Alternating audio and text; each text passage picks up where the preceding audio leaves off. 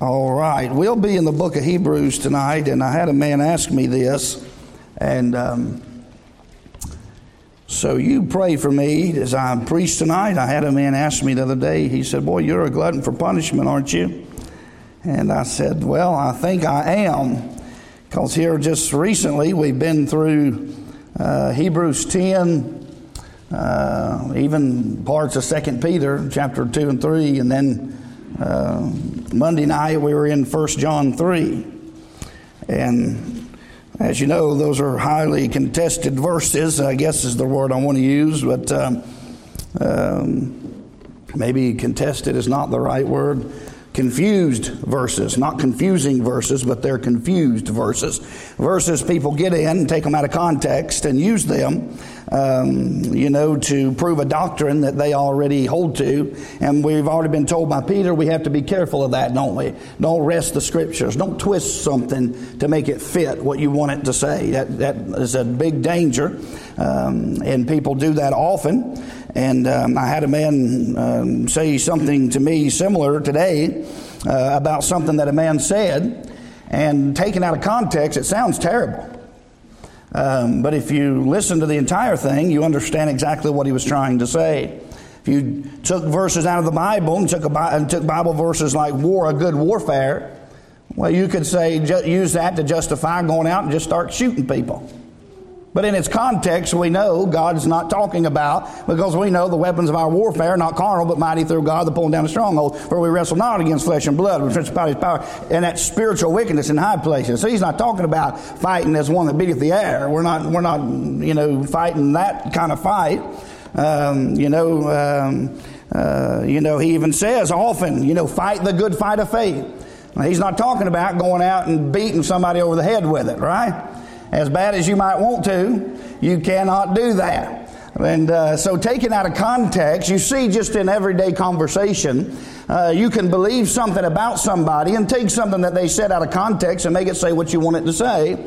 You can do the same thing with the Bible. If you have a, uh, an idea of what you think something means, you have to be extremely careful as you read through the Bible not to make the Bible fit when it seems to cross your theology um, your theology's wrong, right? Not the Bible. As Billy Kelly, or I don't know who said it, but said the Bible's got a way of uh, really straightening your theology out. And it's right. There's things you can hear preached and things you can hear men say with good intentions, but the Bible just doesn't bear it out, right? And that's why we're exhorted to be good Bereans and search the scriptures and to see if it's so. And so, um, anyway, if uh, there's any fact checking going on, it ought to be me and you checking our Bibles, right?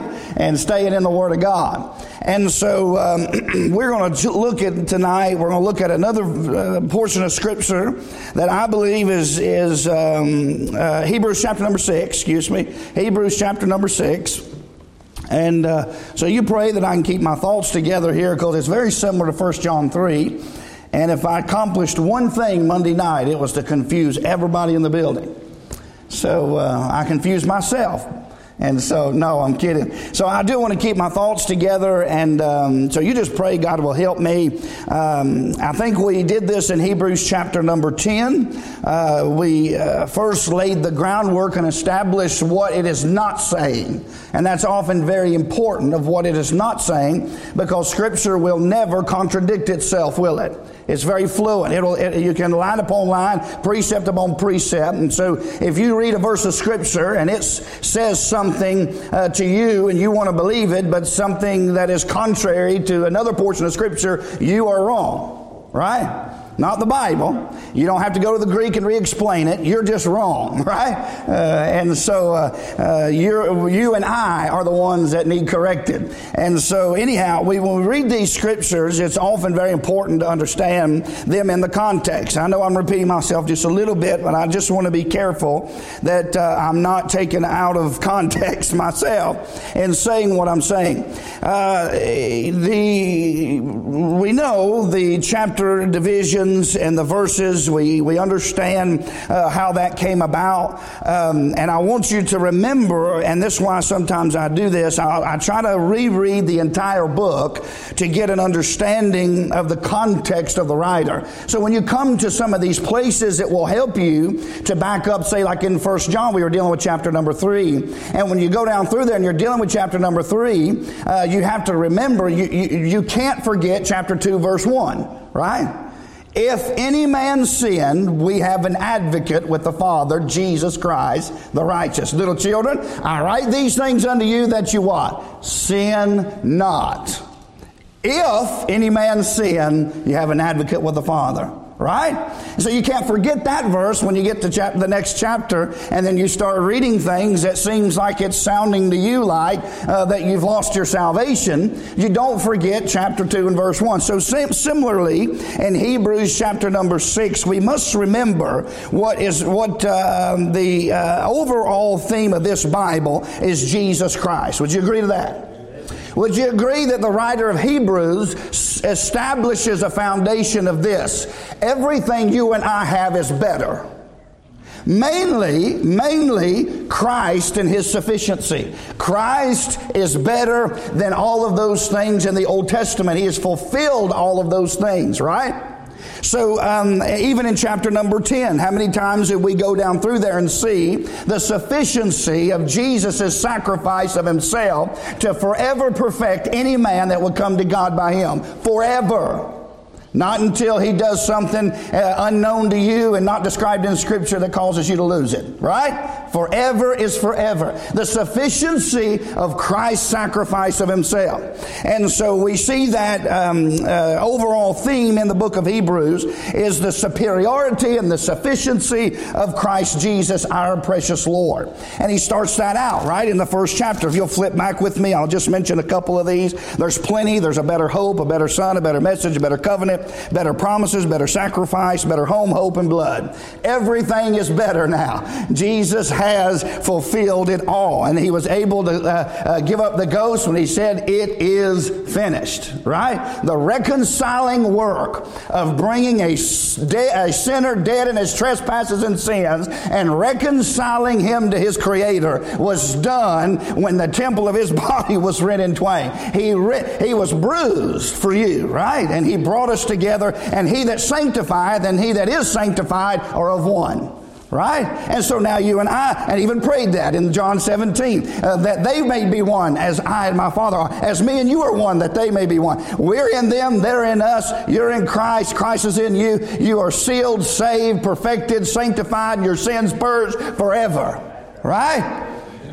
And if you don't have that down pat, uh, and this is what he's going to deal with. So in, in verse number one, God who at sundry times and divers various different manners spake in time past unto the fathers by the prophets, but hath in these last days spoken unto us by his Son, whom he hath appointed heir of all things, by whom also he made the worlds, who being the brightness of his glory and the express image of his person, and upholding all things by the word of his power, when he had by himself done what? Purged our sins, sat down on the right hand of the majesty on high.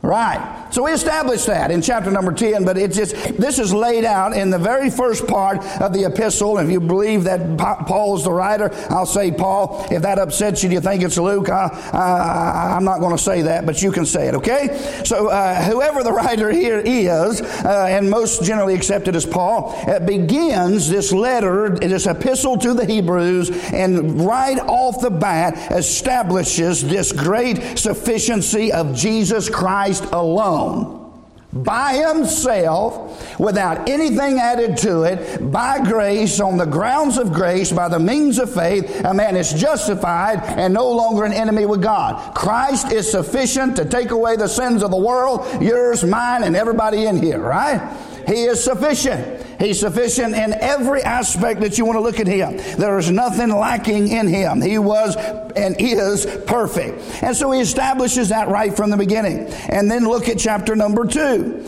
And he said, uh, verse number, just read verse number three. How shall we escape if we neglect so great salvation? which at the first began to be spoken by the Lord and was confirmed unto us by them that heard him. So he is, uh, um, uh, again, dealing with, because what were the Jews, if you go back to the book of Acts primarily, what were the Jews in the book of Acts primarily having problems with over and over? Reintroducing the law, were they not? They were constantly adding to what Christ had done. It's not Christ plus circumcision, right? Paul had to rebuke Peter to his face for some of the things that he was to be blamed. There was a constant uh, um, attack uh, um, uh, on the true gospel uh, that was being delivered, which is Christ Jesus plus nothing minus nothing. You can't add to it, you can't take away from it. It is faith in Jesus Christ, and that is all that will accomplish your salvation. Right? Eternity for you hinges upon this man named Jesus. That's right. It's not hinging upon the types of sins that you commit or how bad they are compared to the neighbor sitting beside you on the pew. It is in faith in Christ Jesus alone that saves and justifies a man in heaven. And so he is, is constantly having to establish them and, and, and get them regrounded because they were always wanting to add to it. Why? Because they had come uh, from hearing all their lifetime about the law, right? And they could not turn loose of it. Well, don't, don't eat things that are mingled with blood. Well, don't do this and don't do that and don't do that. Yeah, Christ is good, but you better keep it. You, what about water baptism? People do it now. Right? They're adding to what Christ did. He is sufficient in what he did. And uh, they were constantly, he was having to redirect them back to Christ because they were wanting to add to. Well, yeah, Christ, you, you get it by faith in Christ, but you have to keep it by the law. If you have to keep it by the law, you can get it by the law, and by the law shall no flesh be justified. Right? It's always been by grace through faith. It's always been faith. For the just shall live by faith and not the works of the law. That's what Romans goes so far in establishing that the righteousness which is by faith now is made evident to us. Right. Not going about trying to establish our own righteousness, but submitting ourselves to He that is righteous, right? And counting on nothing but His purity as our atonement, His pure and perfect sacrifice for our salvation, right?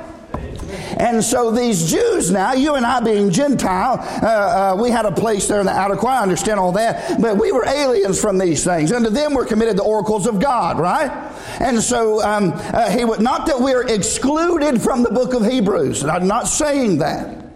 But what I'm saying is, in general, in this letter, uh, when we, it'll help us when we get to chapter number six a little bit to understand why he's saying the things that he's saying. You and I, as we sit here as good fundamental Baptists, we know that there's nothing else that we can do. What Jesus did on Calvary was on the only hope we have of standing before God justified. The only thing we have.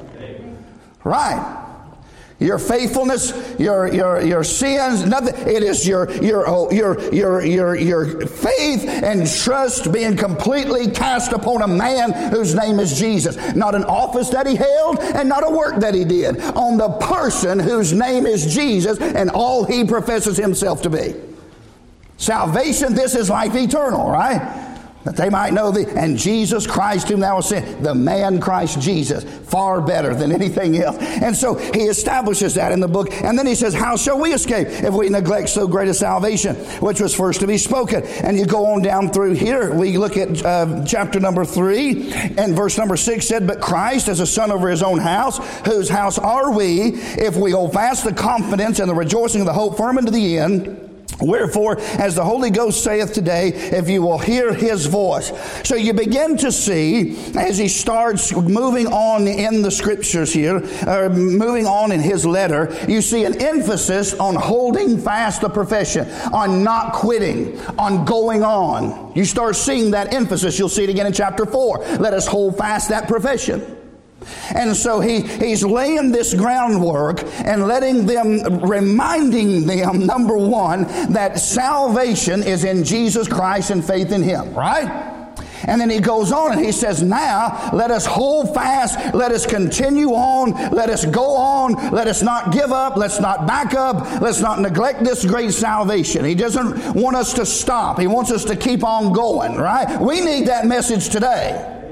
A lot of us have a tendency, we want to grow weary and faint in our mind. And we don't need to grow weary in well doing. We need to just keep on going for God, don't we? And so we see a little bit of that um, in chapter number 4 also in verse number 14. He says, Seeing then that we have a great high priest that is passed into the heavens, Jesus, the Son of God, let us hold fast our profession. And then that great verse, we have not a high priest that cannot be touched with the feeling of our infirmities and all points tempted Again, the sufficiency of the priesthood. That Christ didn't call himself, right? I believe that was in, uh, it's in chapter 4 or 5. Uh, but he talks about how Aaron was called of God. Nobody confirms this on, upon themselves. And Christ also was given that of God after the order of Melchizedek. He didn't call himself to it. And so it's it just it goes on to explain the supremacy of Christ, not just in uh, um, this in the offering of himself, but in this continual office as high priest over our profession. Christ is more than enough. He's more than enough. Who sings that all the time? He's all you need and all you've got. And so now we're going to slowly build into this. Look with me now in chapter number five. So in chapter number five, look at. Uh, Verse number seven, who in the days of his flesh, when he had offered up prayers and supplications with strong crying and tears unto him that was able to save him from death and was heard and that he feared, though he were a son, yet learned he obedience by the things which he suffered. And being made perfect, he became the author of eternal salvation unto all them that obey him. Similar language in chapter number two. In verse number 10, I wasn't going to mention this one, but it became him for whom are all things and by whom are all things, and bringing many sons unto glory to make the captain of their salvation perfect through sufferings. Now, does anybody, is anybody crazy enough to stand up here and say that Jesus was not perfect in his person, in his nature? Touching to, he was perfect God and perfect man. Am I right? Was there any guile found of his mouth? Could anybody convince him of sin? Was there one time, one thought, one action that was contrary to the will of God when he was upon this earth? One thing as the man Christ Jesus that anybody could name against him? Nothing.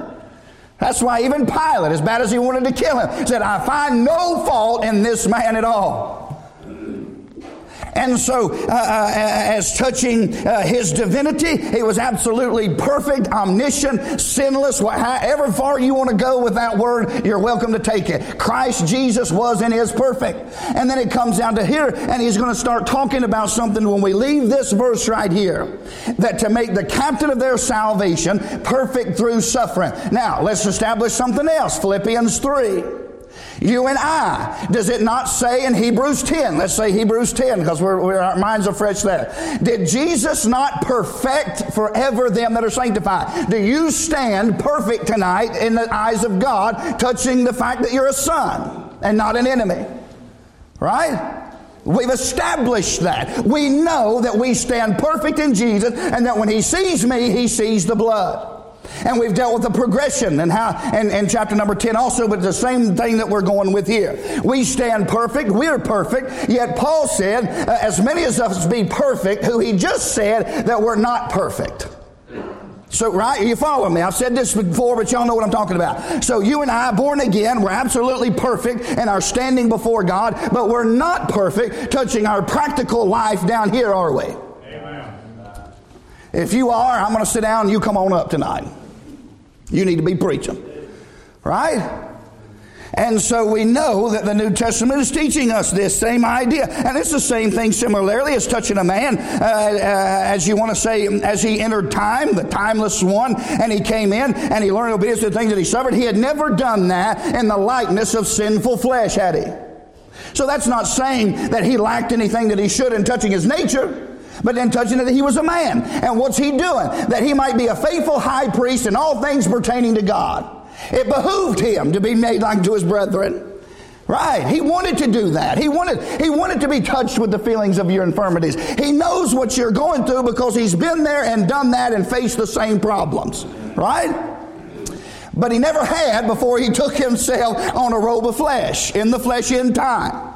Now, so I, just, that's not the message, but I'm just mentioning that. And you and I also, likewise, though we stand perfect in heaven, we don't stand here perfect practically today. How many of you had a perfect day today? To him that knoweth to do good and doeth not to him that is sin.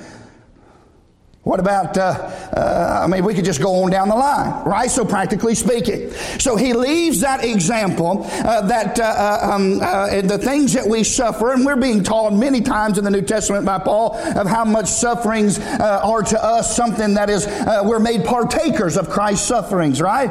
And so, if he made him perfect through suffering, then you and me are going to learn obedience through suffering, right? I don't learn much obedience when everything's going great with me. Do you? How much do you pray when everything's all right? Right. And that's unfortunate in our nature, but God knows we're carrying around this rotted corpse that's dead.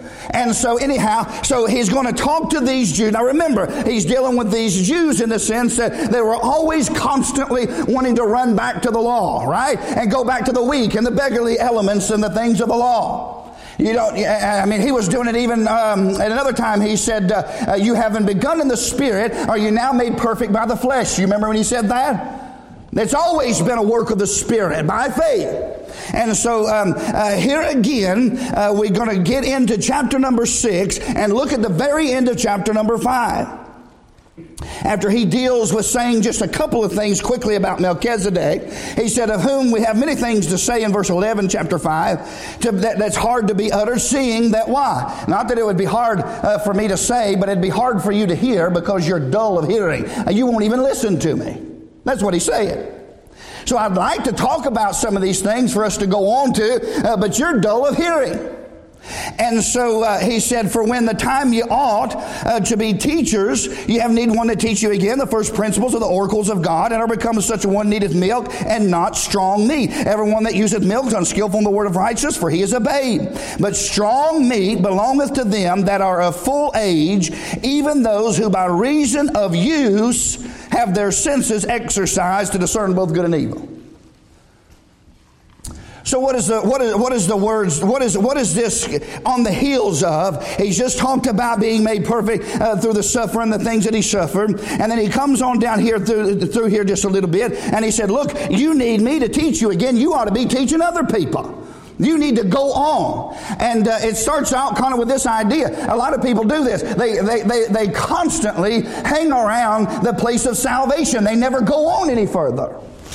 Right? They just, they just, uh, uh, some uh, stay at that place, never having it really figured out one way or the other, and some, some people just never go on. Uh, and, and what he's trying to get them to understand, uh, well, he's going to here in just a moment, um, he talks about strong meat. He talks about these that are of full age, those that have had their senses exercised. These are people that have gone on. These are older folks that have, uh, and he's using a practical experience here to show something spiritual.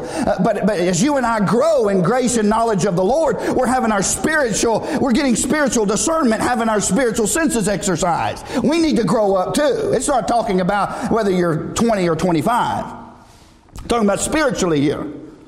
And so look at chapter 6 and verse number 1. Therefore, leaving the principles of the doctrine of Christ, let us go on unto perfection now you're standing before God. You not going to hell and you going to heaven. Are you going to add something to what Christ did to that? That new man that God created inside of you and cut away by the circumcision of the flesh and sealed with the Holy Spirit of promise, are you going to be able to add to that perfection so that God will, God will accept you? No. The answer is no. You cannot add to what He perfected in His Son. And you, your life is here with Christ in God. You are in Him and He's in you. And the matter of the question of whether or not we are saved by the grace of God and sons and heirs according to the promise has been answered when we exercised faith in Jesus Christ. Everybody okay with that? If you say, well, I got to work to keep it, I feel so sorry for you. That's part of the crowd he's talking to here. Right? They never go on. You think, does anybody know anybody that's uh, Pentecostal or Church of God or any of these other uh, groups that think they can lose their salvation? They never grow up into maturity in the Lord because they don't even know if they belong to Him or not. Their entire life is turmoil of whether or not they committed this sin and lost their salvation. They never grow up. They never, you know, you have to, you have to uh, uh, be born and be fed by milk and then raised and then you eat, and then you, then you're like some of the 17 year old boys I got and you eat steak like it's going out of business, and you, you go on and you eat meat as you grow up, right? And uh, these people never grow up, they never grow on, uh, go on unto perfection and grow in the grace and knowledge of the Lord because they're always hanging around the salvation problem. It's constantly. Were you baptized with water? Did you go all the way under? How many of your sins did you? How many of this? I mean, what about laying on of hands? Have you? Uh, uh, I mean, there's just all kinds of uh, of different problems. They're just constantly hanging around that question of salvation. It's it, it's it's it's never having any kind of uh, of peace and never any kind of joy. That's not God's purpose for anybody. He wants you saved, born from heaven, and He wants you growing in the grace and knowledge of the Lord. Go on on from the foundation. That's the starting point. Salvation is not the end. This is a relationship with a man whose name is Jesus, and it starts at salvation and it continue on ever. This is a relationship with somebody. This is not something that you hear people say, Are you saved or not? I already took care of that. This is not something you took care of 25 years ago. Too many people are always looking to the past. What about today? It's still a relationship today. I know him just as much right now as I did when he saved me on your porch 13 years ago. He's just as real. I'm a little colder. Hate that. But he's never changed from the day I met him. Now, so he goes along here and he's trying to get them.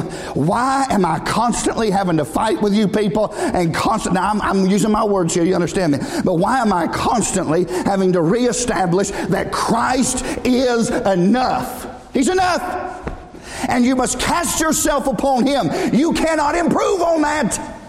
You can't be ducked under the water enough. You can't be sprinkled enough. You can't have somebody lay on, lay hands on you enough. You can't. There is nothing else that can be done outside of what Jesus did on Calvary when He gave Himself for our sins, was buried and raised by His own power. You cannot improve on that to justify yourself before God. And, uh, and so it's like he, he's telling them, I'm wanting you to, to, to go on, to grow up. And uh, we're having to sit over here and fight about baptism, whether the thief on the cross was baptized or not. Do you have to be baptized to be saved? Absolutely, you do. And just to make some of y'all nervous, I'm not going to say nothing else. No, in case somebody gets me wrong, right? Baptized by the Holy Ghost into one body. It's a spiritual thing, right? And they were constantly following. Why? Why were they constantly having that problem? Because they were they were kind of in a sense cursed to this, but they always wanted to see it. Right? They, they couldn't see the spiritual. Am I supposed to get back in my mother's womb? You know the, the idea that they always had. He would deliver some spiritual truth, and they're sitting there going, so he's throwing seed out into this field, and they couldn't get a hold of it. They're always thinking, it's spiritual, right? Circumcision, baptism, this spiritual things that, Christ, that the Lord's showing us has been accomplished in Jesus. Everything revolves around Him. It's all in Him. And so uh, he tells them, let's leave these, these, these principles, the, the, the, the, the foundation stuff. You can't grow up without being born, right? You must be born again. That's the foundation. That's where it begins. But it doesn't stop there, right? There should be maturity and growth. So listen to what he tells them. He says, therefore, uh, leaving the principles of the doctrine of Christ, let us go on unto perfection, not laying again the foundation of repentance from dead works and of faith toward God, of the doctrine of baptisms and laying on of hands, of the resurrection of the dead, and eternal judge of eternal judgment.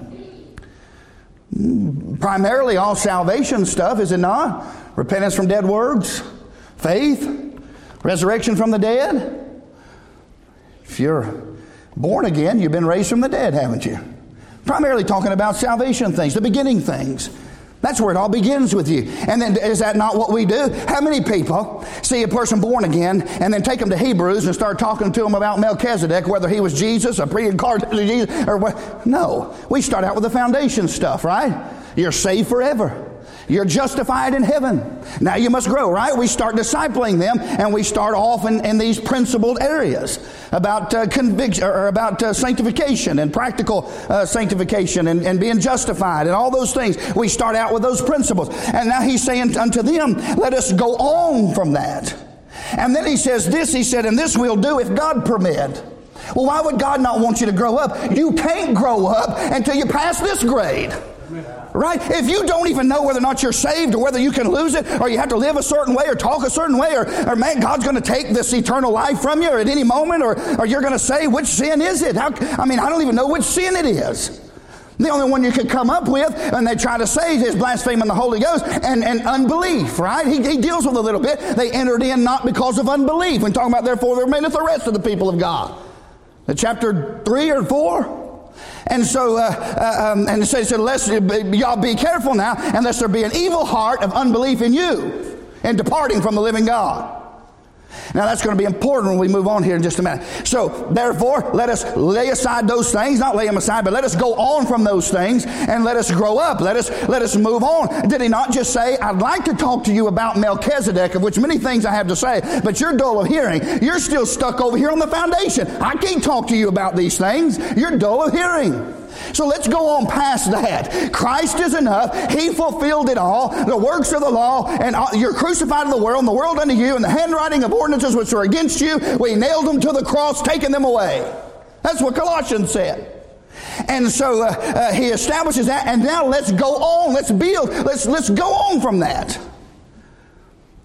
Does, it, does, does any, is, it, is anybody understanding uh, what I'm, try, what I'm uh, trying to say that I feel like he's, he's trying to get them to see? We ought to be, we should not be fighting about whether or not water baptism or dunking or, or sprinkling. Why are we arguing? That is clear in the scriptures. Those are foundation things. Let's move on. Right? And so if he's perfected forever, and if you've been purged, and if you're sanctified in him, uh, uh, and he that sanctified, and if you're all of one, and all these foundation principles have been laid, then the question of whether or not you're saved has already been answered. Amen. Is that fair? The justification question been, eternal judgment's already been answered. If I'm saved, then God will certainly judge me here for things I won't repent of. Amen? But eternal judgment and my, my soul ever partaking of perdition and seeing hell, that question was answered when I cast myself on Jesus. That's not even in the picture anymore. Right? And so he, he, he tells him, let's, let's, let's, let's go on from that. Uh, um, and I, and I, have to, I have to say this. I, again, I know I'm in this vein and I don't want anybody to misunderstand me. I'm not ever trying to give anybody some false sense of hope. I mean, that's between you and God. That's not my business where you stand. I can say this though, living a life that you feel like, and we're no different to a degree, a lot of independent Baptists. Uh, we wouldn't say we'd lose it, but we're constantly telling them that they don't have it. Right? How do you know that? Well, because, you know, he said, He that committeth sin is of the devil. We went over this Monday night. Well, okay, well, that's committing there is talking about continual action. Well, who gets to define the continual and the duration of this continue? You? Me? Who's defining that? So is it two weeks, one week, three weeks? Can you imagine the misery that you would live in, never knowing where your soul stands with God? Constantly, every doubt, every fear, every mistake, every stumble, every thought, every word, everything you did, constantly worrying, I either don't have it or I had it and lost it. Who would want to live that way? Imagine living in our house and somebody telling you, Tyler, you're probably adopted, and you never could find out the truth. You searched everywhere to find out who your real parents were. You never, you never could find out. So you always lived in doubt of whether or not you belonged to me or mom or this one or that one or the mailman or what. Could you imagine living that way? That's unbelievable. Who would? Again, I hope I'm not being taken uh, in any way to be misunderstood. That I think that if you live in absolute rebellion to God with no love for God and no love, that I think you ought to be perfectly secure and safe in Jesus. I'm not, I'm not saying any of that. What I'm preaching to you is that the sufficiency, the answer the question of your eternal state lies only in the man named Jesus. That's all I know to tell you. And uh, that's between you and God. Because, uh, uh, so, and we've been there. I don't want to revisit that. So he's trying to get them to see we have got to go on with that. How can I get you to grow? How can I talk to you uh, about being faithful to the house of God and trying to get you to, uh, how, how can I talk to you about tithing? How am I going to talk to you about faith promise missions and tell you about, you don't even know if you belong to him. Why in the world would you give him your money? You see what I'm saying? Like you, there's so many things we need to deal with, and we can't because you, you don't, you're, you're stuck back here. And I'm not making light of that. What I'm saying is you need to get that settled, get that settled, right? That's what he's telling them. I know I've preached similar to this, and I don't want to rehash that. But what, is what he's telling them with this. Stop going to circumcision and baptism and all this stuff and adding to Christ is enough, and that's it. End of the question. You either cast yourself on him and believe on him, or you'll go to hell when you die. That's the only, th- that's it. Right? And so then he goes on. Uh, we'll have to pick this back up. But he goes on and said, This we'll do if God permit. So once you get that established, then you begin to grow, right? And you start going on. We dealt with some of that. Now look at verse number four. For it is impossible for those who were once enlightened have tasted of the heavenly gift and were made partakers of the Holy Ghost and have tasted the good word of God and the powers of the world to come. If they should fall away, number one, let me say this. Verse number six starts off with an if, right? And then it uses the word shall. All right? So it's not talking about something that's already happened to where he has an example, oh, brother so and so. Hey, this is my opinion, this is my interpretation that I believe on my heart. And I'll give it just, just uh, started anyway. I believe it's talking hypothetically. I believe he's saying, let's read it carefully again. For it is impossible for those who are once enlightened and have tasted of the heavenly gift and were made partakers of the Holy Ghost and have tasted the good word of God and the powers of the world to come. If they shall fall away to renew them again unto repentance, seeing they crucify to themselves the Son of God afresh and put him to an open shame. Now, I believe he's saying hypothetically. He's laid out the foundation of Christ's sufficiency. He's telling them to hold fast to their profession. He's telling them all of those things and how Jesus being the high priest, and he comes down and he said, Look, I want you to leave those things because there's things like Melchizedek I'd like to be dealing with and teaching you so that you can teach others, but you've got to get this question settled. And so let's move on. And he said, uh, concerning all these things about the law, and, con- and, if you if you add to Christ's salvation, and you try to say, well, yeah, you got to have faith, but you also got to have circumcision, and then you must be water baptized, and then you must, and you add all those things to it. Or if you don't keep it, let's just say uh, you you you get it, but you don't keep it. Right? Here's one thing you have to accept. You say, well, I believe you can lose your salvation. Then you must accept this. If you ever lose it, you can never get it again. You have to believe that because it said it's impossible to renew a man who once had it. So if you're going to take this literal and you're going to say that he's saying you can lose your salvation, then you must agree if you've ever lost it, this up and down 30 times is nonsense. Once you lost it, you got one shot at it. I'm sorry, I can't believe that. Not with the rest of the scriptures that I have. So, what I think when he's using the word if, and then he talks about this possibility of this future, it's impossible. He said, if they shall fall away, to renew them again. So, hypothetically speaking, if you had a man who supposedly was saved and he'd partaken of the Holy Ghost, he was made a partaker of the Holy Ghost, tasted of the world to come, tasted of the good word of God, and he was made partaker of all these things. And let's say, hypothetically, if he was saved, if he was to fall away, if he was to come to the place where he completely rejected Christ, it would be impossible for him to get saved again because he's crucified to himself the only means of his salvation, which is Christ crucified. So there's two words you have to pay attention there. Renew again and crucify again. Or afresh. Which is a similar similar rendering. So th- let's think through this. It's impossible to renew them again. So what is that what is that saying? It means they had it and they were renewed once. Right? And then it says crucify to them again. It almost seems contradictory. If you crucify to yourself if you basically say Christ is dead to me, he's nothing to me. If you, if you were saved, you're doomed. Because you've rejected the only means that I know of to reconcile you to God Christ and his sacrifice. Right? So uh, you would have to agree if you can lose it, you got one shot, and you can never get it again if you ever lose it. That's one thing. But then you have to uh, look at this. If it's if it's speaking uh, the way I believe that it is in a hypothetical situation and saying if by chance if there was a way if this man that, that we're going to use in this situation if it would be impossible for a man who is made made partaker saved by the grace of God it's impossible uh, to renew him again because he is renewed uh, that we're assuming right? It's impossible to renew him again. And, and but here he goes from the hypothetical to the reality the reality is he's crucified himself, and he throws in that little word again. Now, if you crucify uh, to yourself the Son of God, if you if you crucify Jesus to yourself, if you said Jesus is not who he says he was, similar to 1 John 3, I don't believe, or 1 John 2, I don't believe in him, I reject Christ, he's not who he says he is, and you apostatize, you fall away, you reject Christ. He said again, because that's what happened to you the first time. Right? The reality is, a man like that that rejects Christ is not saved at all. That's the reality.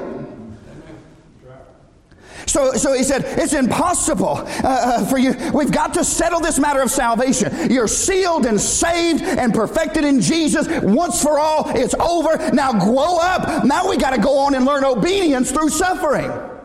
If you don't obey, he doesn't kick you out. Confess it, forsake it, and learn obedience through suffering, right? That's what he's that's the picture. Grow up. And so he, in my opinion, he turns from this, uh, for it is impossible for a man that's been enlightened, a man that's been partaker. It's impossible for this man if he were to, to apostatize and say, Look, I reject Jesus completely. I want no part of eternal salvation, and I certainly don't want it to this man named Jesus. I've been studying Buddha, and I think there's a lot of hope in Muhammad and Buddha. That man didn't lose it by rejecting. He rejecting because he rejected it the first time. He didn't have what he thought he had. That I can stand on. Because there's no answer. Can you commit a sin after you're saved? We've proven from the Bible, of course you can. Especially if you say you can't because you're the biggest liar in here. Right? And so we've proven certainly that's possible. And, and, you can talk about those things and we can deal with all of those things um, that, that is being dealt with there. But here's one thing none of us can rise above that's rejecting Christ. There's no hope for you. There's nothing that we can do to help you. If you reject Jesus, there is no answer for your sin but what Christ did on the cross. Right? So let's leave those things, and it's impossible, absolutely impossible for a saved man to reject Jesus Christ. I'm not saying he doesn't get cold. I'm not saying he doesn't get indifferent. This is not talking about, uh, um, because here's, here's another verse. Here's what we got to remember when he goes on here. He also says this see him that he crucifies to, uh, to himself, the Son of God, afresh. Uh, uh, and brings him to an open shame this is not, let me give you another example of people that try to use uh, 2 Peter 2 and other places. They went out from us, coming all of us. This is not talking about somebody that got mad at me because I hurt their feelings. And maybe they quit our church and they went down the road to a different church, right? They didn't fall away, right? This isn't even talking about somebody that maybe just got put out, people in the church. There was a big church fight, and, and he even warns against that thing, right? And say, that, say you, you know, you, uh, uh, this is somebody who brings him to an open shame because they openly reject him and who he is. It's just like similar to the first John 2, and there's Antichrist. They're liars because they deny him as the Son of God. These people are bringing him to an open shame. They've fallen away. They've apostatized. They have rejected Christ as the Son of God. This is a very particular group of people. Again, I believe, brother, I believe this is talking about uh, exactly what I'm saying. This is using this situation to say, hey, it's impossible for you and me. We have, we have believed under the saving of the soul. Right?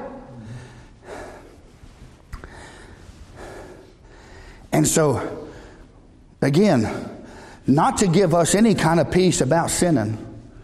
Right? In fact, quite the contrary.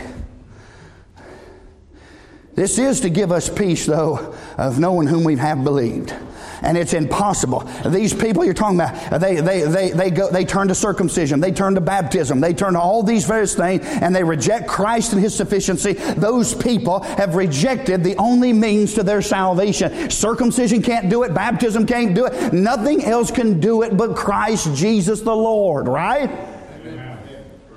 And so again, he's building up. He is he is uh, um, exalting that man, Christ Jesus. Well, I've, I've gone past my time, uh, but uh, I've got some further proofs of why I believe this, and we better not do it tonight. But if, if, as you study this next verse, and you look through these next couple of verses. For the earth which drinketh in the rain that cometh off upon it, and bringeth forth herbs, meet for them by whom it is dressed, receiveth the blessing from God. I mean, even the structure of the sentence there in English, it's obviously talking about where the blessing is. The blessing is upon the ground. Right? What receives the blessing from God? Those that are dressing it or the earth? Does that not sound very similar when Jesus talks about that seed and the sower and he talks about that's being sown among thorns and he talks about the stony ground? Go back and read that. Is that Mark 4? Or Matthew? Mark 4. I'm waiting on you to tell me. No, I'm kidding. Right? And you go back and you go back and look at those. It's it's talking about the ground. The ground's bad. See, a man that rejects Christ, the ground is bad. Right? That's what he's just got done dealing with. It's not. It's not that. It's not that. Uh, it's not that he uh, um, rejected him and he was saved, and he's got a place where he rejects Christ and turns his back on Christ and uh, and, and, and openly brings him to shame by denouncing uh, who Christ is and Christ is. It's, it's, it's not that. It's that the man is crucifying to himself again because that's what he did the first time. It's bad ground. That's what I think. And if you know better than that, you call Brother Reed and Brother Reed will call me tomorrow. Everybody okay? And again, I, I, have thought about that way. Every I have thought about that verse. I have thought about it from the standpoint of dealing with the law and uh, you know trying to look at it from the sense of what he was talking about because it says you know a faith to God as opposed to faith in Christ repentance towards God. I've, I've looked I've looked at all those things and he's destroying those those words. But you can't hold to that and come to the place where he's a partaker of the Holy Ghost and being being renewed again. You can't it doesn't matter. So that is the only way I know to faithfully uh, interpret those scriptures and not damage other places right because you're either perfected forever or not. There is now, therefore, no condemnation of them in Christ Jesus, or you're not. Right? How about you tonight? Brother Reed's going to come. Can I ask you a question? Again, I've asked it. I've asked it many times, and I'll keep asking it as long as you all keep me here. Or as long as I decide to say, you might get sick of Cody. Do you believe on Jesus Christ? That's the question tonight. If you do, the world can be on fire with Biden as president, and you'll still be saved by the grace of God. Amen. There's coming a time when He's going to shake the foundation of this earth. And those things that cannot be shaken remain. You'll never be shaken. I hope you know Him. If you're saved tonight, we ought to thank God for it and what He's accomplished. Lord, we love you. Thank you for keeping us, saving us. Salvation truly is of the Lord. Thank you for allowing us the privilege to call upon your name, to find mercy and grace to help us in time of need. Thank you for saving us. Thank you for forgiving our sins and remembering our iniquities against us no more. I ask if anybody's here tonight lost, Lord, you'd help them to see Jesus as sufficient enough for everything they need. We love you in Jesus' name. Amen. We'll have a verse if you need to come. You come on. Stand to your feet if you need. You've been sitting a moment.